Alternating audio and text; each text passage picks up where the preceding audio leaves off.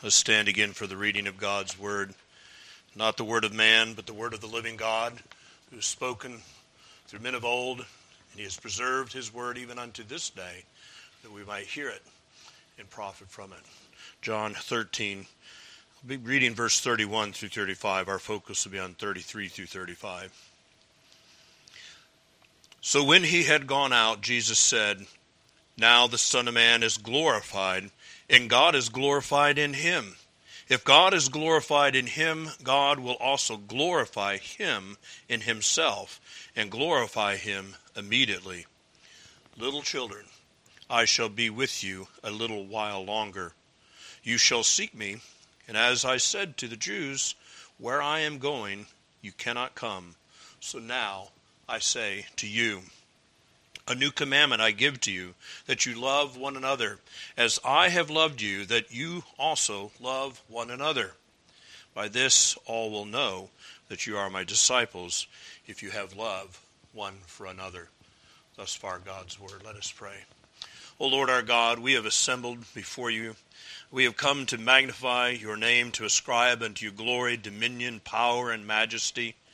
And Father, you have revealed yourself in creation, in the works of providence. We see your hand at work all around us in our lives, in the affairs of men.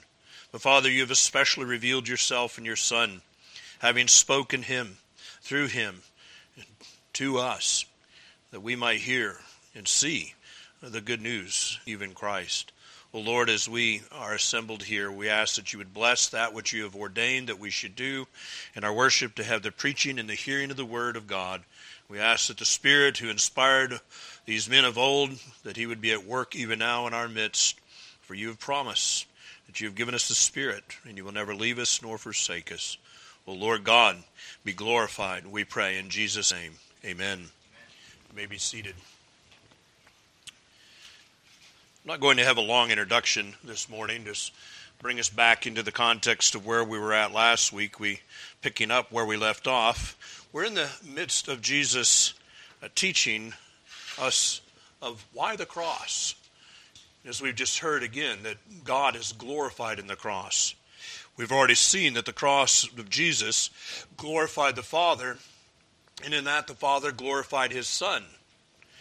Jesus then teaches us that it's necessary for him to leave his disciples and to go to the Father so that the glory of God remains on full display on earth those whom he saves at the cross must fully rely on him and love one another. I'm going to use three main headings. I'm borrowing from Rick Phillips' outline here uh, new, a new situation, a new love, a new priority. A new situation, a new love, a new priority. So we begin with a new situation. Jesus knows that he only has a few more hours with his disciples, and then his daily fellowship with them will end. He knows that, but they do not know that. And indeed, it will never resume in the manner that they are so familiar with. And so Jesus addresses them with great affection little children. Little children. It's, it's a term that we would use with our own children. We deal with little children, I think, differently than older children. There's a tenderness in dealing with the little children. And that's tenderness is here. This is the only place in the Gospels where this word is used. And it's only used once by Jesus. The Apostle John will use it multiple times in his first epistle, First John as we know it, the letters to the churches. John will be writing as an elderly man. He will be uh, the last of the apostles left. And so when he looks at the church, they are, as to him, little children. But here, Jesus um, in many cases, not even older than some of the men that are walking with him. But in another sense, he is the one who is from of old, he is the Ancient of Days. But the term little children speaks especially of the tenderness and the love and the care and the compassion that he has for these men with whom he's walked. There are hard things, unexpected things that are about to fall on them, even as he is taken away to be crucified. So Jesus uses this term, this term of endearment, to express the strength of his love for the eleven that remain in the upper room, men who are spiritually immature. Thus, children. And yet, even in their immaturity, and we've seen that in the Gospels, of how weak they are. And yet, even so, they are dear to Him. Jesus then goes on, Little children, I shall be with you a little while longer. Uh, with this statement, Jesus introduces then a new situation. That which has been familiar to them is about to change. He's been with them, they've walked with him. In this new uh, situation that's come upon them requires a new commandment and a new priority in order that all the world would know that Jesus, who are Jesus' true followers. And as we will see, that the glory of God would continue to be displayed on the earth. Jesus' departure will necessarily bring deep grief to his disciples. They will be alarmed, they will be frightened, they will be confused as things continue to unfold. And so Jesus gives them, we could say, an early warning that things are about to be different. He's going to depart from them. Jesus' words are prophetic. It's not the first time they've heard him. Notice that he says, You will, a little while longer, um, little children, I shall be with you a little while longer. You shall seek me. And as I said to the Jews, remember a few chapters ago, we heard Jesus say this to them Where I am going, you cannot come. And Jesus says, So now I say to you they would have understood Jesus often made a distinction between the Jews and the crowds and, and that they were in a unique position. And now Jesus tells them uh, this, which must have been quite alarming to them, that he would say the same to them I'm going away even from you. Now, Jesus' words are prophetic uh, they tell them the reality of what is coming. And as I've pointed out to you before, in prophecies, there's sometimes there's multiple fulfillments. There will be the immediate and the obvious fulfillment, but you'll see uh, additional fulfillments in other times, you'll see fulfillments leading up to the great fulfillment. I've uh, spoken of it as being like approaching a mountain range. We did this some years ago. I took the, girls to the west. We were driving out of Kansas uh, westward toward uh, Colorado, and of course, Pikes Peak, that mighty mountains there. And, and uh, I told them that you'll see a mountain peak. I think I told him, you know, whoever sees the peak first, I'll give him five dollars. And of course, then you see just this little tiny blip on the horizon, because you're just seeing the top. But then as we continued on, just before sunset, we begin to see more. Well, the next day we wake up and it's not just that peak, there's mountains behind mountains. And even as you see those mountains, there are mountains you cannot see because they are obscured by the mountains that are in front of them. Prophecies are like that. As a prophecy comes, there will be the fulfillment, but there will be other fulfillments according to God's good order. And so when Jesus says to them that he is going away and they will not be able to go with him, there's two fulfillments. There's the immediate departure as he is led away. He is crucified on the cross and he dies. He, he is gone from them. He's completing the work that the Father gave him to do, that, that work that glorifies the Father and the Son. But then after some 40 days, Jesus will ascend to the right hand of the Father and he will be taken away from them physically until he comes again. And that's the experience the church has had since that day. Jesus' words would have been difficult for them to understand, and uh, that they could not go with him. We'll see next week with Peter the confusion that was within him. But what Jesus was about to do was necessary to secure the salvation of his people, to secure those men, their salvation, but also to secure the salvation even of us in this day. When that work of redemption was complete, it was necessary that he should ascend to the right hand of the Father and receive the reward as the God man, particularly as the man. He is God the Son, come from ruling and reigning with his Father, but now he is incarnate. He's in our human flesh. He's the God man, and he will ascend to the right hand of the Father and there receive the reward that the Father has promised to him for the work that he has done. We, we sing these words often from Psalm 2, but particularly verse 8. The Father speaking to the Son says, Ask of me, and I will give you the nations for your inheritance in the ends of the earth for your possession. And then the psalm goes on to talk about him sit there on high, where the Father set him to rule over the nations with a rod of iron. This is Christ by rights because of his obedience to the Father and securing salvation for his people. God has entrusted the nations to his dominion and he will reign from on high. So it was necessary for him to go. But you remember also that in uh, the discourse, the conversation Jesus had with his disciples, he told them he's going away. And he says, It's necessary. I must go away so that I can send to you the Comforter. So all these things are necessary, but these are not understood by these men. And thus Jesus addresses them so tenderly, my little children. Jesus has more to say about this departure. We'll pick up with that next week in the next verse. For the past three years, these 11 men have walked with Jesus. He's their master, He's their rabbi. They have gone where He has gone.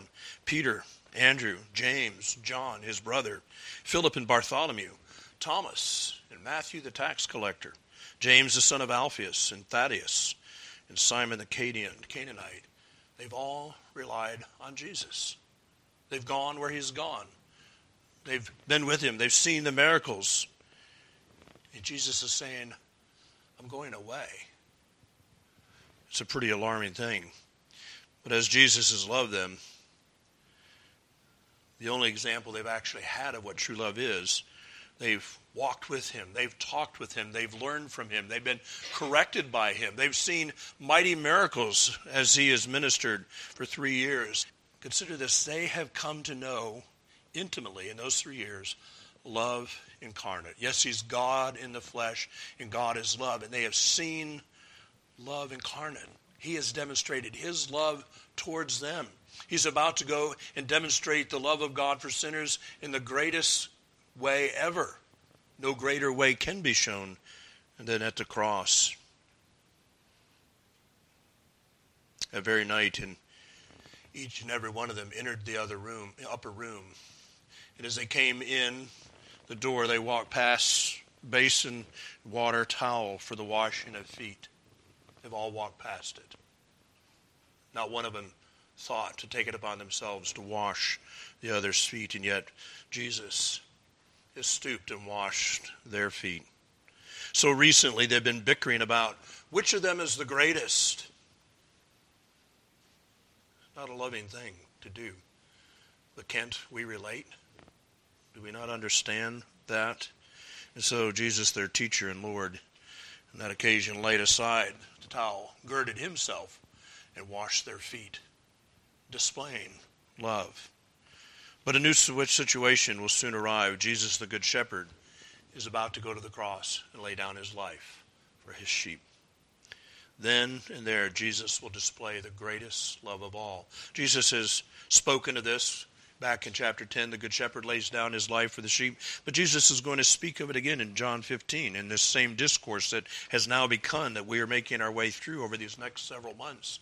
In John 15, Jesus says, Greater love has no one than this, than to lay down one's life for his friends.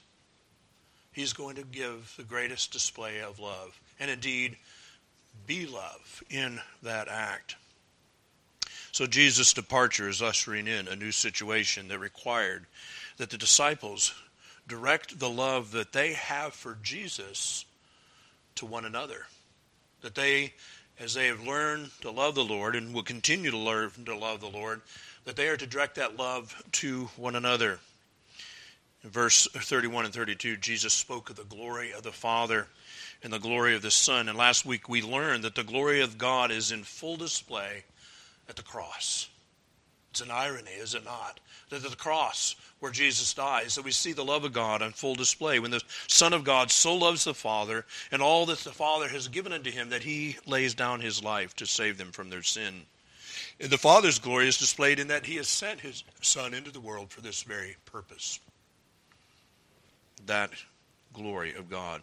This glory is a display of the love of God, the God who is love, that he so loved the world that he gave, even his only begotten Son. And my friends, there's no greater display of love than at the cross. We should never lose sight of that. No greater display has ever been given than when the Son of God gave his life as a ransom for many. So Jesus is about to go to the cross and glorify the Father. And when that work is done, Jesus will depart this world and return to heaven, even as Jesus uh, some months ago was teaching the Jews that he had come down from heaven. He's going to return to heaven. And they were enraged at him. This seemed to them to be but blasphemy because they refused to acknowledge that he was the Son of God, come in the flesh, fulfilling the prophecies concerning him.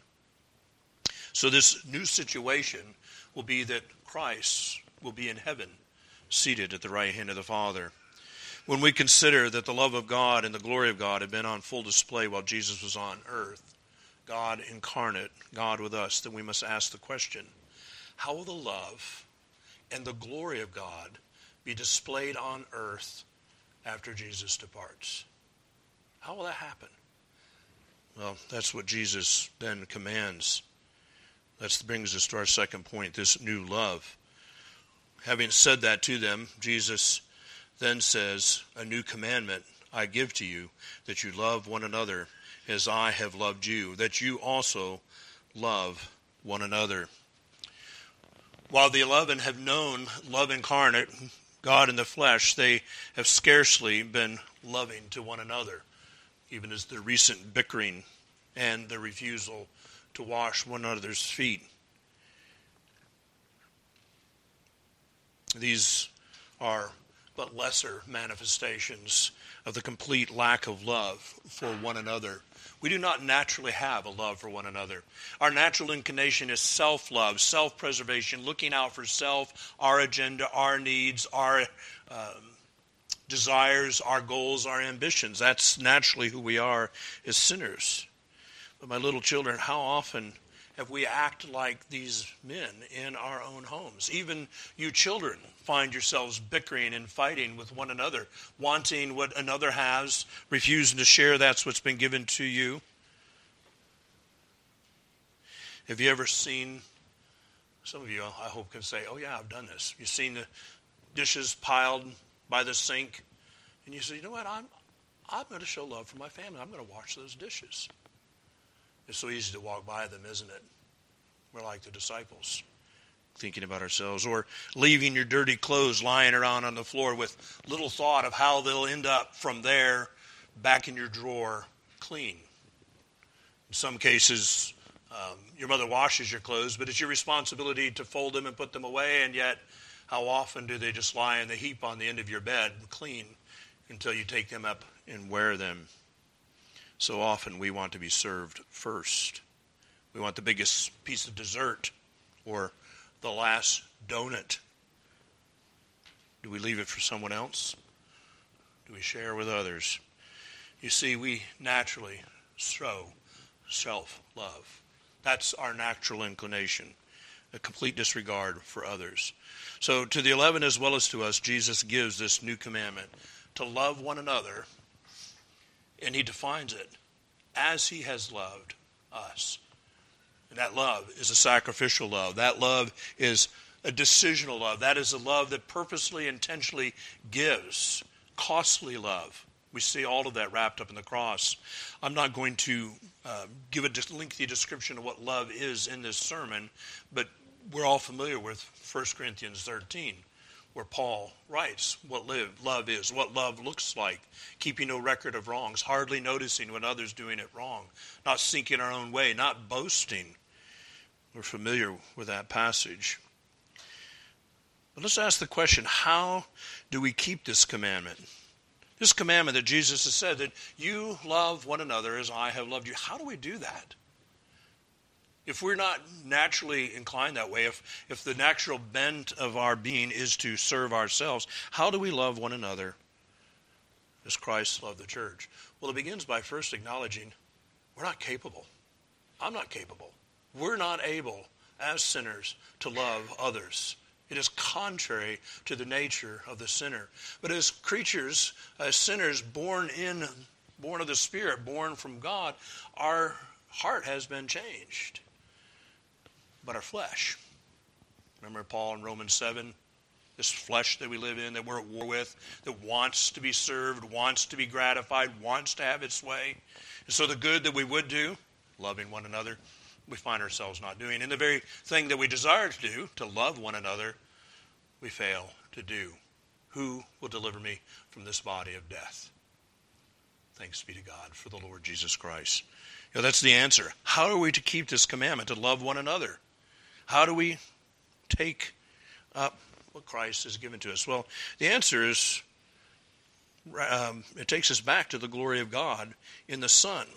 Jesus came into the world to save sinners. Jesus was going to the cross so that by his, his suffering, the penalty for our sin, and securing salvation for those whom the Father had given to us, we then, in Him, notice that, in Christ, would be able to love one another. It is because of Christ's sacrifice, Christ's uh, breaking the power of sin, delivering us from the penalty of sin, and giving us new hearts, a new nature, and renewed wills, then we are able to do what Christ has commanded. The scriptures particularly you think of Paul's letters, he has the wonderful proclamations of the gospel, who Christ is, what Christ has done. And he spends some time on that. I think Ephesians is one of the best examples of that. It splits real nicely. Three chapters of being in Christ, in him, and talking about what Christ has done. And as we're in him, that is for us. And then halfway through, he says, therefore. And then he begins to give us the commandments and exhortations. And, and really, he's just taking the, the, the law and um, given us an exposition of that in the second half of Ephesians. Jesus came to pay the debt we owe. Jesus lived the sinless life that we failed to live. But Jesus broke the power of sin. And he, raised up from the dead, was raised up for our justification and therefore we are raised up in newness of life. You, we've talked about this before that in Revelation, John talks about those who are partakers of the first resurrection have no part in the second death. Well, what is that first resurrection? It's when Christ sends his spirit within our hearts, which are dead, and he raises us to newness of life. He does the work of regeneration, and we have that rebirth. We're born of the Spirit, born from above. Now we are partakers of the first resurrection. We're new creatures in Christ. Behold, the old ways are gone, and the new has come. But the flesh is still here. And we need Christ so that by Christ's Spirit we can put to death the deeds of the flesh, that we can die to self, that we take up daily the cross we are to take up the cross and die daily, that is our flesh, to sin, that we would live to the glory of God. Jesus has given us this new life so that we would glorify Him. So when Jesus comes to command us to love just as He's loved, He's calling us to costly, sacrificial, and we'll say decisional love. It doesn't just kind of happen because we feel like it. That's the emotion we choose to love. We are mindful. We see situations. We um, see ways to serve others, and we say, I will do this to the glory of God. I will take an act and, and walk by faith to do the will of my Father, to minister to and care for others. And when we live this way, we're we're displaying the glory of God on earth. See, Christ is ascending to the right hand of the Father. While he's been on the earth, he's been glorifying the Father. The Father's glorified in him. But this new situation, he's going back to the Father, requires a new commandment that we live for the glory of God, that we walk in obedience to Christ and display the glory of God at work in us. Because, my friends, we can just naturally live like the world. It's just easy to just go on sinning. But when we don't, when we live for the glory of God and we love one another with a sacrificial love, that's a display of the work of Christ on the cross. That's a manifestation of the power of God unto salvation in sinners. And my friends, in that, Christ is glorified and the Father is glorified. The work that Jesus came in to do, it's manifest on the earth today. We glorify God and point others to glorify God. This is what Christ is talking about. Now, when Jesus says this is a new commandment, What's new about this commandment? Uh, trust me, you know, every, I think every commentator I picked up says something to the effect of a lot of ink's been spilt on the debate. Because you know, you think about it, it's not that at this point we've suddenly asked, okay, Jesus has said we need to love one another. Huh, we never heard that before. No, because even the second great commandment is recorded in Leviticus that we're to love our neighbors ourselves. When Jesus gave the summary of the law, maybe it was the first time those who were inquiring had heard it, but the sentiment of what Jesus said, it's in the Old Testament. It's even in the Ten Commandments. The law, call to love the Lord our God and to love our neighbor as ourselves. And so we could say, well, that's not new. So what's new about it? J.C. Ryle writes in a helpful way. I, I found it interesting, you know, that uh, there was no one commentator that I think just nailed it. Um, I actually did a paper in seminary on this question: What's new about the new commandment? And uh, you know, the whole classroom of guys did, and we talked about what we discovered. But I found J.C. Ryle helpful. He says it's called a new commandment not because it has never been given before, but because it was to be more honored, to occupy a higher position, to be backed up by a higher example than it had ever had before. Thus, as I have loved you, Jesus said. He's the example. Sacrificial love. He's displayed just how costly such love can be. That's never been done before.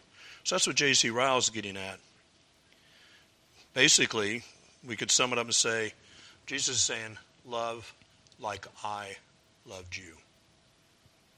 Love like I loved you. Jesus died. Now, that's not saying that we need to go out and die and die and die. We can only die once, right? But when Paul writes, Husbands, love your wives as Christ loved the church, now certainly, uh, you know, the old, uh, I guess you could say, uh, traditional Western value, you know, if there's great harm, the ship's going down. Women and children first. You know, men are laying down their life for them. And, you know, sometimes men are walking around saying, yeah, I'll take a bullet for my wife. That's commendable, but the real point is, are you willing to die to yourself for your wife day by day? Are you willing to sacrifice what you desire for her good day by day? And of course, we could translate that into love for others, dying to self, a costly love. There's something to this because of what Jesus is about to do loving others. And who was he loving? Unworthy, rebellious, disobedient sinners. God so loved the world, and that's what was in the world, that he sent his only begotten Son. Jesus went to save sinners. John Calvin would have us reflect on how it goes um, whenever we receive this commandment. At first, we are very careful. We, when we receive a new commandment, maybe you've never heard a commandment before, and then the first time you hear it, it's like, okay, I'm, I'm going to focus on that. But then as time goes on, we kind of forget, and, and then eventually we forget the commandment, right? I was thinking about how every week, what do we hear? We hear the law of God. We hear the Ten Commandments. Have you ever come in and said, you know what? Got them all down? Don't need to hear those this week. But I think probably really the reflection, your reflection is like mine, is like, I need to hear that again. We hear that, we walk out of here, and so quickly we for, we forget it. You know, within hours we're we're breaking one of the Ten Commandments, if not within moments. And thus we need to hear it over and over again. And so what John, John Calvin is saying is that in order for Jesus to press this commandment to love one another more deeply to his disciples, he commands it on the grounds of newness. It's as if Jesus is saying, I wish you all to continually remember this commandment as if it had been a law most recently made. Like the first time you heard it, again and again, to remember it like a law most recently made. Jesus wants us to never let this commandment slip away, to never let it be forgotten. As sinners say, by God's grace in the Lord Jesus Christ, we are made new creatures to stop our self love, our selfish living, and to start loving others. And when we do so, when we love others as Christ has loved others, we show the power of God in salvation, and that brings glory to God. So by loving, we bear the fruit of the Spirit. What's the first one? Love. The very first fruit of the Spirit is love.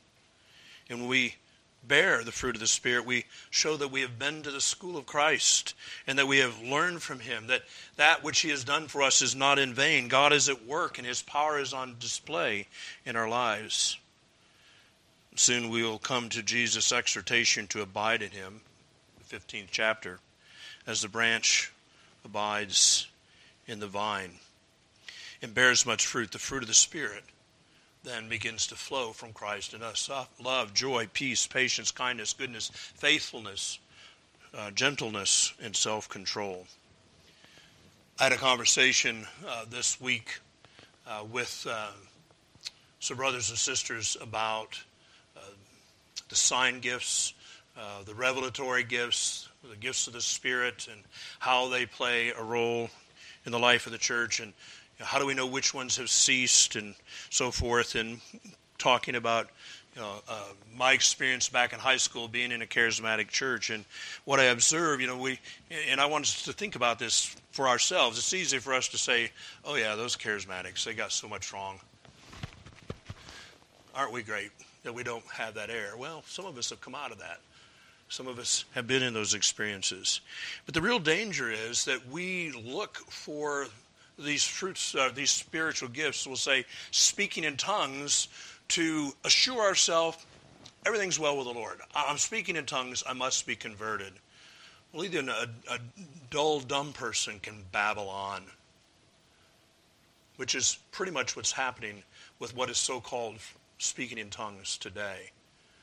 Speaking in tongues in the scriptures, they were speaking known language, intelligible language to others who could understand them. But the real danger is that we, we say, well, you know, I'm doing that, so everything's right. And my experience in high school and the church we're in, that I didn't see a whole lot of holiness in living.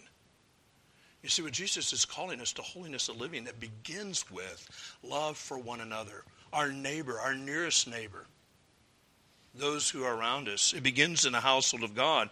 And when we exhibit the love of God, God is glorified. If we babble on in an unintelligible song, uh, tongue, uh, people mock or are confused. But when people see sacrificial love, they recognize what that is. And it stands out. It's different. It's great. It's the, the first of the fruits, the greatest of the fruits of love. Paul says uh, at the end of 1 Corinthians 13 that at the end, faith, hope, and love, these remain, but the greatest is love. Why? Because hope once that which we hope for, Christ, comes, we see him, we don't need to hope anymore. And what is faith? It's the evidence of things unseen and a, and a hope for things not yet shown. We're looking for, and when Christ comes to gather us home, my friends, we will not walk by faith anymore. We will walk by sight because the reality of the promises will be ours. So faith and hope will fade away, but love endures forever, for God is love. And as people, the love of God should be manifest in our lives so that God is glorified, but also so that we are known to be His own. This leads us to the third point this new priority. Jesus is leaving. He will no longer walk with his disciples in the flesh. This will be the new situation for them. Jesus will no longer uh, be walking with them, leading them. And so this new situation requires an old commandment to love one another, but it's given a new urgency in that with a new power that will come upon them at the day of Pentecost with the giving of the Holy Spirit in great measure. And this then leads to a new priority. Verse 35, Jesus says, By this, that is love one for another, by this all will know that you are my disciples if you have love one for another. So you see Jesus not only setting it out for our priority uh, to be remembered and practiced, thus calling a new commandment, but he declares it twice that you have love one for another. But in the midst of it, he says, By this all will know that you are my disciples. How does the world know that we're followers of Christ? Because we tell them? Most often they'll mock us, right? Walk away with disdain just by proclaiming, I'm a Christian. The world knows that we belong to Jesus when we love one another. Even the world can recognize the uniqueness of that. When Jesus walked throughout the land loving others and doing them great good, by what? Teaching, preaching, healing, casting out demons, it was clear who he was. And it was clear who his disciples were because they went with him everywhere he went. Wherever Jesus went, these 11 men were there with him. If you want to know who Jesus' disciples were, well, these guys, they're always showing up. They're always with him. It was clear, but Jesus is going back to the right hand of the Father. He, he's leaving, and his presence on earth will now be in the church. We are Christ on the earth as a church because we're Christ's body. This is what Paul teaches. Interestingly enough, he teaches that to the Corinthian church, which is really struggling with carrying out love one for another. You look at all the, the problems that are in that congregation. They're, they're bickering, they're fighting, uh, the animus and evil, the intent sometimes they have to one another.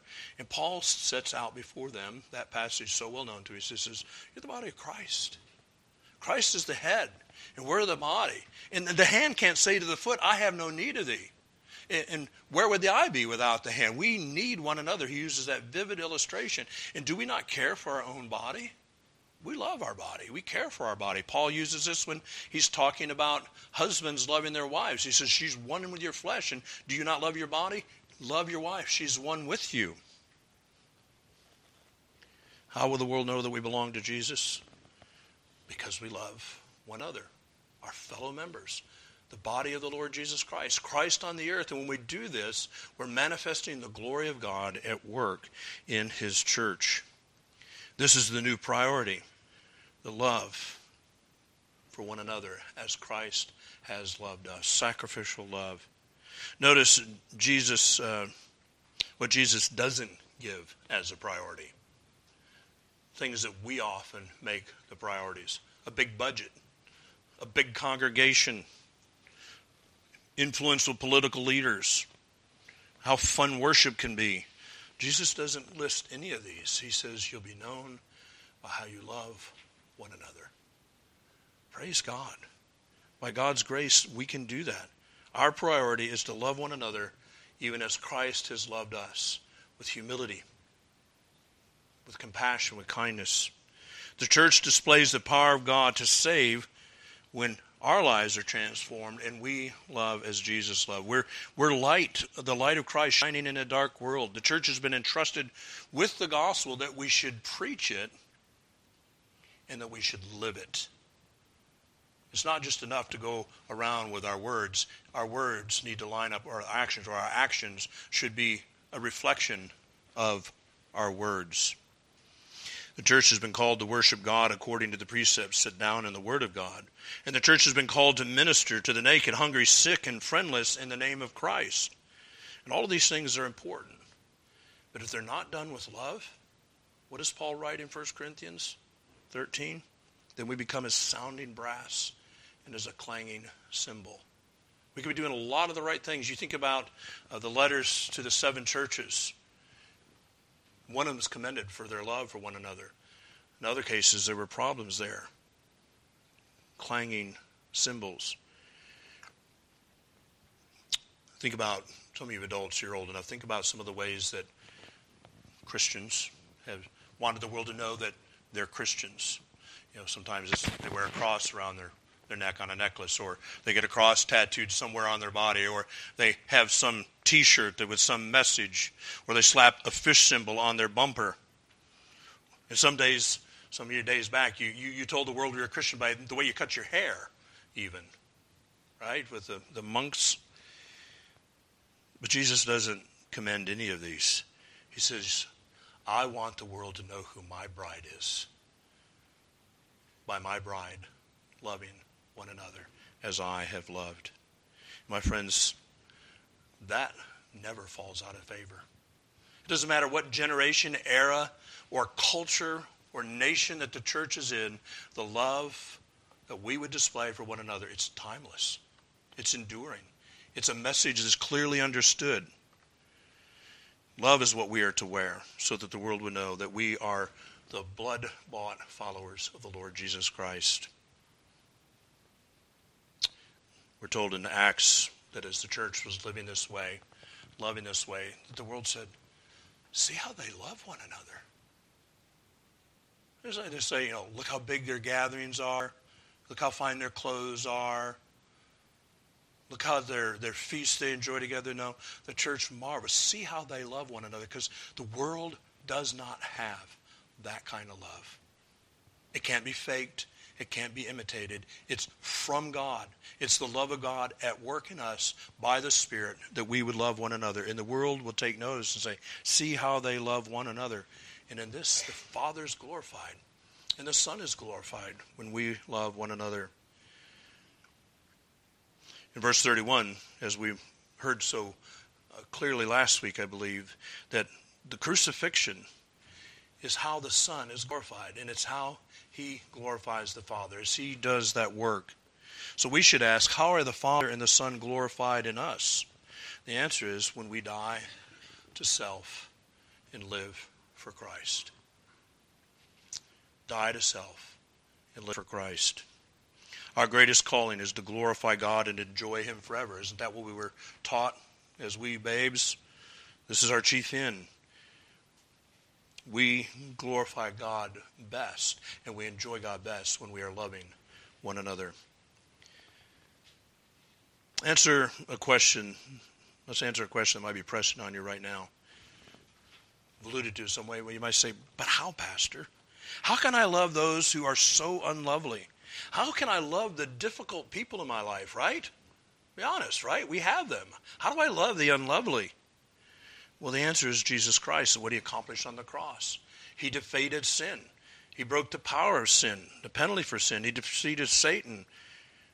And this is why we ascribe glory unto God the Father and the Lord Jesus Christ. For Christ has secured new life in him so that we can live for his glory. Our union to Christ by faith results in our death to sin.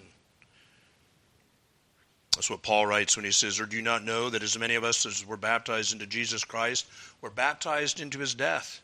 Therefore we are buried with him through baptism unto death, that just as Christ was raised from the dead by the glory of the Father, even so we should walk in newness of life.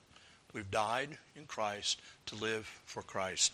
What he's done enables us Paul, again in Romans 6, for if we have been united in the, together in the likeness of his death, certainly we also shall be in the likeness of his resurrection, knowing this, that the old man was crucified in him, that the body of sin might be done away with, that we should no longer be slaves to sin. How do we live? How do we love others who are lovely? It's in Christ. Paul a little later in Romans 6 says, Likewise, you also, you also reconcile yourself to be dead unto sin, but alive to God and our Lord Jesus Christ. Therefore, do not let sin reign in your mortal body, that you should avoid, avoid its lust. And do not present your members as instruments of unrighteousness to sin, but present yourselves to God as being alive from the dead, and your members as instruments of righteousness to God. Paul, all this language, Paul is communicating. How do we love the unlovely? How do we do any of the things that Christ has commanded to us, which are all really summed up in love for God and love for neighbor? How do we do that? Well, it's because of what Christ has done. And we're united to Him. We're dead to sin. We're alive unto Christ. We're new creatures. The old man is gone, and the new has come. And the Spirit dwells within us. We love the unlovely because we have new life in Christ. We, as John said, Jesus would do, we have been baptized in the Holy Spirit. The Holy Spirit dwells within us. He who raised Jesus Christ from the dead dwells in us. You've heard me marvel at that. I hope you all were marveled. Think about the Holy Spirit who hovered over the face of the deep at creation. The Holy Spirit who is made visible to Eli- uh, Ezekiel in his vision of dry bones, who when he called for the to the four winds, the Spirit came and breathed life into these that were once dead. The Holy Spirit who raised Christ from the dead and, and Lazarus and, and the miracles, that Holy Spirit, my friends, dwells in us. That is awesome. That is astounding. We have the Holy Spirit. And therefore, when we remember this, that when Christ commands us to do something, to love the unlovely, to love as he loves. He has enabled us. So we can say with Paul, I am crucified with Christ. Nevertheless, I live. Yet not I, but Christ lives in me. And the life that I now live, I live by the faith of the Son of God who loved me, who loves me, and gave himself for me. Amen. Father, we do marvel that you would stoop to save us as sinners, that you would choose to dwell with those who are rebellious and disobedient. Father, we do rejoice, Lord, that having begun this good work in us, having redeemed us by the blood of your Son, that you abide with us forever, that you have given us the Holy Spirit to dwell within us, to enable us to do all that which you have commanded. You don't command and then send us on our way to fail, for we surely would, but you have provided in Christ by the Spirit that you've sent to us to love others, that we would love as you have loved. Lord, we pray that you would continue working in us this that you've begun, so that the world would know that we are your disciples, that you would be glorified, that your Father would be glorified, all for the praise, honor of the Father, the Son, and the Holy Spirit. We pray in Jesus' name. Amen.